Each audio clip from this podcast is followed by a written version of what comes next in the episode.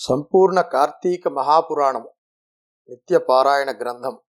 మొదటి రోజు పారాయణం. సౌనకాదులకు సూతుడు కార్తీక పురాణమును చెప్పుట. పూర్వం నైమిషారణ్యమునకు సూత మహర్షి రాగా ఆయనను సౌనకాది మునులు సత్కరించి సంతుష్టుని చేసి కైవల్యదాయకము అయిన కార్తీక మాస మహాత్మ్యమును వినిపించి మమ్ములను ధన్యులను చేయమని కోరారు. వారి కోరికను మన్నించిన వ్యాస శిష్యుడైన సూతర్షి సౌనకాదులారా మా గురువుగారైన భగవాన్ వేదవ్యాస మహర్షుల వారు ఈ కార్తీక మహాత్మ్యాన్ని అష్టాదశ పురాణములలోని స్కాంద పద్మ పురాణములు రెండింటా కూడా వక్కాణించి ఉన్నారు. ఋషిరాజైన శ్రీ వశిష్ఠుల వారిచే రాజర్షి అయిన జనకునకు స్కాంద పురాణములోను హేలా విలాస బాలామణి అయిన సత్యభామకు లీలామానుష విగ్రహుడైన శ్రీకృష్ణ పరమాత్మచే పద్మపురాణములోను ఈ కార్తీక మహాత్మ్యము సవిస్తరముగా చెప్పబడినది. మన అదృష్టం వలన నేటి నుంచే కార్తీక మాసము ప్రారంభము. కావున ప్రతిరోజు నిత్యపారాయణగా ఈ మాసమంతా కార్తీక పురాణ శ్రవణమును చేసుకొందాము. ముందుగా స్కాంద పురాణములోని వశిష్ఠ ప్రోక్తమైన కార్తీక మహాత్మ్యాన్ని వినిపిస్తాను వినండి అంటూ చెప్పసాగాడు. జనకుడు వశిష్ఠుని కార్తీక వ్రత ధర్మములడుగుట పూర్వం ఒకసారి సిద్ధాశ్రమములో జరుగుతున్న యాగానికి అవసరమైన ద్రవ్యార్థి అయిన వశిష్ఠ మహర్షి జనక మహారాజు ఇంటికి వెళ్ళాడు. జనకునిచే యుక్త మర్యాదలు అందుకుని తను వచ్చిన విషయాన్ని ప్రస్తావించాడు.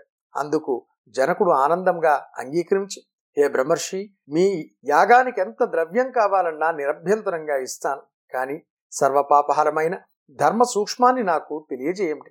సంవత్సరంలోని సర్వమాసముల కంటేను కార్తీక మాసం అత్యంత మహిమాన్వితమైనదని తద్వ్రతాచరణము సమస్త ధర్మాల కన్నా శ్రేష్టతరమైనదని చెబుతూ ఉంటారు కదా ఆ నెలకు అంతటి ప్రాముఖ్యం ఎలా కలిగింది ఆ వ్రతము ఉత్కృష్ట ధర్మమే విధంగా అయింది అని అడుగుగా మునిజన వశిష్ఠుడైన వశిష్ఠుడు జ్ఞానహాసమును చేస్తూ ఇలా ప్రవచించాడు. జనక మహారాజా పూర్వజన్మలలో ఎంతో పుణ్యం చేసుకుంటేనే గాని సత్వశుద్ధి కలుగదు.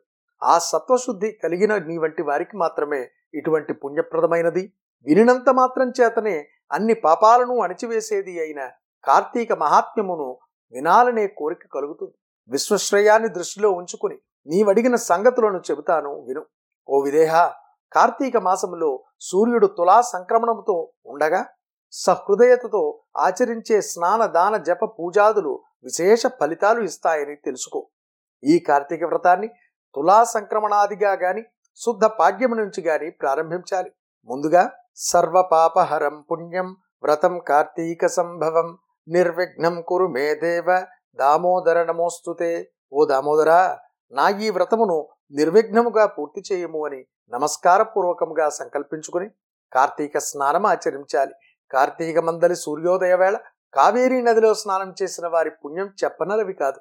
సూర్యుడు తులారాశిని ప్రవేశించగానే గంగానది ద్రవరూపం ధరించి సమస్త నదీ జలాల ఎందున చేరుతుంది. వాపీకూప తటాకాది సమస్త సజ్జలాశయాలలోనూ కూడా విష్ణువు వ్యాపించి ఉంటాడు. బ్రాహ్మణుడైన వాడు కార్తీక మాసంలో నదికి వెళ్ళి హరిధ్యానయుతుడై కాళ్ళు చేతులు కడుగుకొని ఆచమించి శుద్ధాత్ముడై మంత్రయుక్తముగా భైరవాజ్ఞను తీసుకుని మొలలోతు నీటిలో నిలబడి స్నానం చేయాలి పెదప దేవతలకు ఋషులకు పితరులకు తర్పణాలను వదలాలి. అనంతరం అఘమర్షణ మంత్రజపంతో బొటనవ్రేలి కొరతో నీటిని కెలికి మూడు దోసెళ్ళ నీళ్ళను గట్టు మీదకు జిమ్మి తీరము చేయాలి చేరగానే కట్టుబట్ట కొనలను పిండాలి. దీనినే యక్షతర్పణమంటారు అనంతరం ఒళ్ళు తుడుచుకుని పొడివి మడివి తెల్లని అయిన వస్త్రాలను ధరించి హరిస్మరణ చెయ్యాలి. గోపీచంద్రంతో పన్నెండు ఊర్ధ్వ పుండ్రాలను ధరించి సంధ్యావందన గాయత్రీ జపాలను ఆచరించాలి.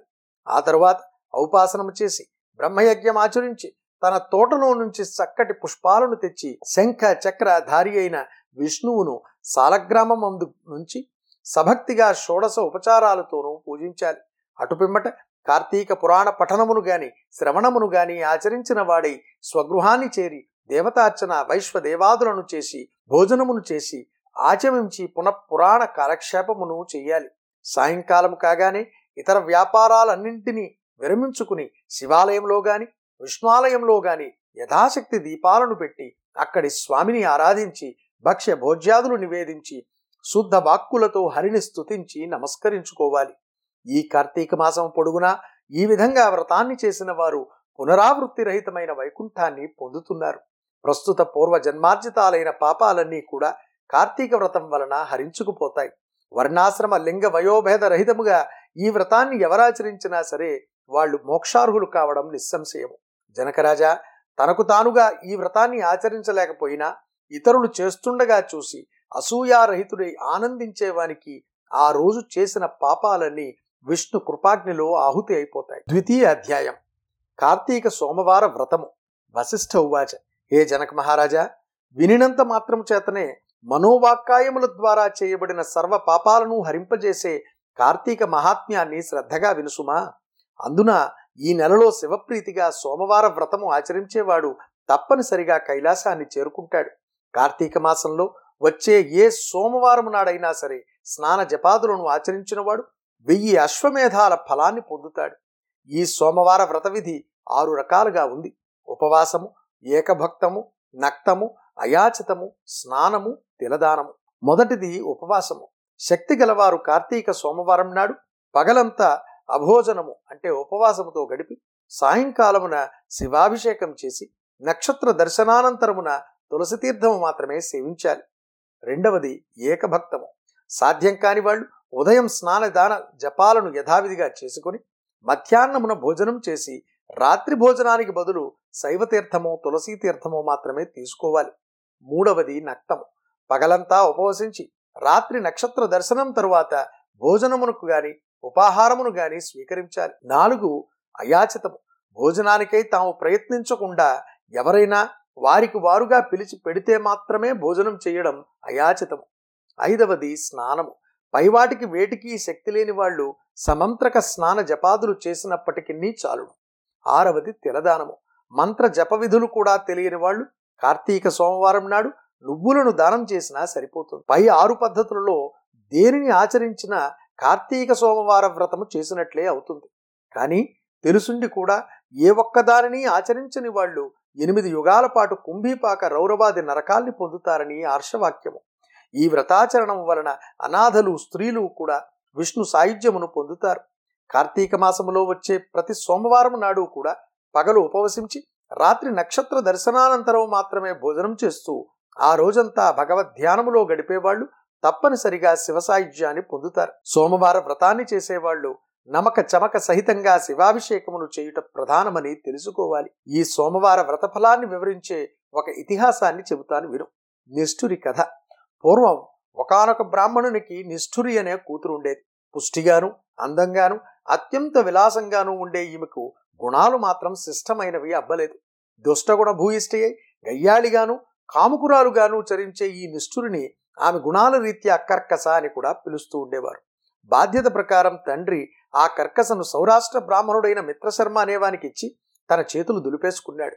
ఆ మిత్రశర్మ చదువుకున్నవాడు సద్గుణవంతుడు సదాచారపరుడు సరసుడు మాత్రమే కాక సహృదయుడు కూడా కావడం వలన కర్కస ఆడినదే పాటగా పాడినది పాటగా కొనసాగజొచ్చింది. పైగా ఆమె ప్రతిరోజు తన భర్తను తిడుతూ కొడుతూ ఉండేది అయినప్పటికీ కూడా మనసుకు నచ్చినది కావడం వలన మోజు చంపుకోలేక భార్యను పరిత్యజించడం తన వంశానికి పరువు తక్కువనే ఆలోచన వలన మిత్రశర్మ కర్కస పెట్టే కఠిన హింసలన్నిటినీ భరిస్తూనే ఉండేవాడు గాని ఏనాడూ ఆమెను శిక్షించలేదు. ఆమె ఎందరో పరపురుషులతో అక్రమ సంబంధమును పెట్టుకుని భర్తను అత్తమామలను మరింత నిర్లక్ష్యంగా చూసేది. అయినా భర్త సహించాడు. ఒకనొక నాడు ఆమె యొక్క విటులలో ఒకడు ఆమెను పొందుతూ నీ మొగుడు బ్రతికి ఉండటం వల్లనే మనం తరచూ కలుసుకోలేకపోతున్నామని రెచ్చగొట్టడంతో కర్కశ రాత్రికి రాత్రే నిద్రాముద్రితుడై ఉన్న భర్త శిరస్సును ఒక పెద్ద బండరాతితో మోది చంపివేసి ఆ శవాన్ని తానే మోసుకుని పోయి ఒక పాడుబడిన నూతిలోనికి విసిరివేసింది. ఇదంతా గమనించినప్పటికీ కూడా ఆమె విటుల బలం ఎక్కువ కావడం చేత అత్తమామలు ఆమెనేమీ అనలేక తామే ఇల్లు వదిలి పారిపోయారు. అంతటితో మరింత స్వతంత్రించిన కర్కశ కన్నుమిన్ను గానని కామావేశంతో అనేక మంది పురుషులతో సంపర్కం పెట్టుకుని ఎందరో సంసార స్త్రీలను కూడా తన మాటలతో భ్రమింపజేసి తన విటులకు తార్చి తద్వారా సొమ్ము చేసుకునేది. కాలం గడిచింది. దాని బలం తగ్గింది. యవ్వనం తొలగింది. శరీరంలోని రక్తం పలచబడటంతో కర్కశ జబ్బుపడింది అసంఖ్యాక పురుషోత్తములతో సాగించిన శృంగార క్రీడల పుణ్యమాని అనూహ్యమైన వ్యాధులు సోకాయి. పూలగుత్తిలాంటి మేను పుళ్ళు పడిపోయినది. జిగిబిగి తగ్గిన కర్కశ వద్దకు విటుల రాకపోకలు తగ్గిపోయాయి. ఆమె సంపాదన పడిపోయింది. అందరికందరూ ఆమెను అసహించుకోసాగారు తుదకు అక్రమ పతులకే గాని సుతులకు నోచుకొని ఆ నిష్ఠుర తినడానికి తిండి ఉండేందుకింత ఇల్లు వంటి నిండా కప్పుకునేందుకు వస్త్రం కూడా కరువైనదై సుఖవ్రణాలతో నడివీధన పడి మరణించింది. కర్కశ శవాన్ని కాటికి మోసుకుపోయే దిక్కు కూడా లేకపోయింది. యమదూతలు ఆ జీవిని పాశబద్ధను చేసి నరకానికి తీసుకువెళ్ళారు యముడు ఆమెకు దుర్భరమైన శిక్షలను విధించాడు. భర్తృద్రోహికి భయంకర నరకం. భర్తను విస్మరించి పరపురుషులను ఆలింగనము చేసుకున్న పాపానికి ఆమె చేత మండుతున్న ఇనప స్తంభాన్ని కౌగిలింపజేశాడు. భర్త తలను బ్రద్దలు కొట్టినందుకు ముండ్ల గదలతో ఆమె తల చిట్లేటట్లు మోదించాడు. భర్తను దూషించినందుకు కొట్టినందుకు తనినందుకు దాని పాదాలను పట్టుకుని కఠిన శిలలపై వేసి బాధించాడు. సీసమును గాని చెవులలో పోయించాడు. కుంభీపాక నరకానికి పంపాడు. ఆమె పాపాలకు గాను ఆమె ముందరి పది తరాల వారు తదుపరి పది తరాల వారు ఆమెతో కలిసి మొత్తం ఇరవై ఒక్క తరాల వాళ్ళు కుంభీపాకములో కుమిలిపోసాగారు. నరకానుభవం తర్వాత ఆమె పదిహేను సార్లు భూమిపై కుక్కగా జన్మించింది. పదిహేనవ పర్యాయమున కళింగ దేశములో కుక్కగా పుట్టి ఒకనొక బ్రాహ్మణ గృహములో ఉంటూ ఉండేది. సోమవార వ్రతఫలముచే కుక్క కైలాసమందుట.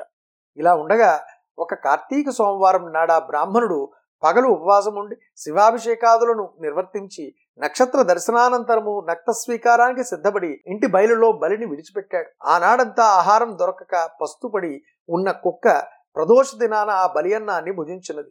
బలి భోజనం వలన దానికి పూర్వస్మృతి కలిగి ఓ విప్రుడా రక్షింపుమని కుయ్యి పెట్టినది. దాని అరుపులు విని వచ్చిన విప్రుడు కుక్క మాట్లాడటాన్ని గమనించి విస్తుపోతూనే ఏం తప్పు చేశావు? నిన్ను నేనెలా రక్షించగలను? అని అడిగాడు.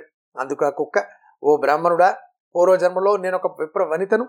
కామంతో కండ్లు మూసుకుపోయి జారత్వానికి ఒడిగట్టి భర్తృహత్యకు వర్ణ సంకరానికి కారకురాలనైన పతితను. ఆయా పాపాలకు అనుగుణంగా అనేక కాలం నరకంలో చిత్రహింసలను అనుభవించి ఈ భూమిపై ఇప్పటికీ పద్నాలుగు సార్లు కుక్కగా పుట్టాను. ఇది పదిహేనవసారి అటువంటిది ఇప్పుడు నాకు హఠాత్తుగా ఈ పూర్వ జన్మలు ఎందుకు గుర్తుకు వచ్చాయో అర్థం కావడం లేదు. దయచేసి విశదపరచుమని కోరినది.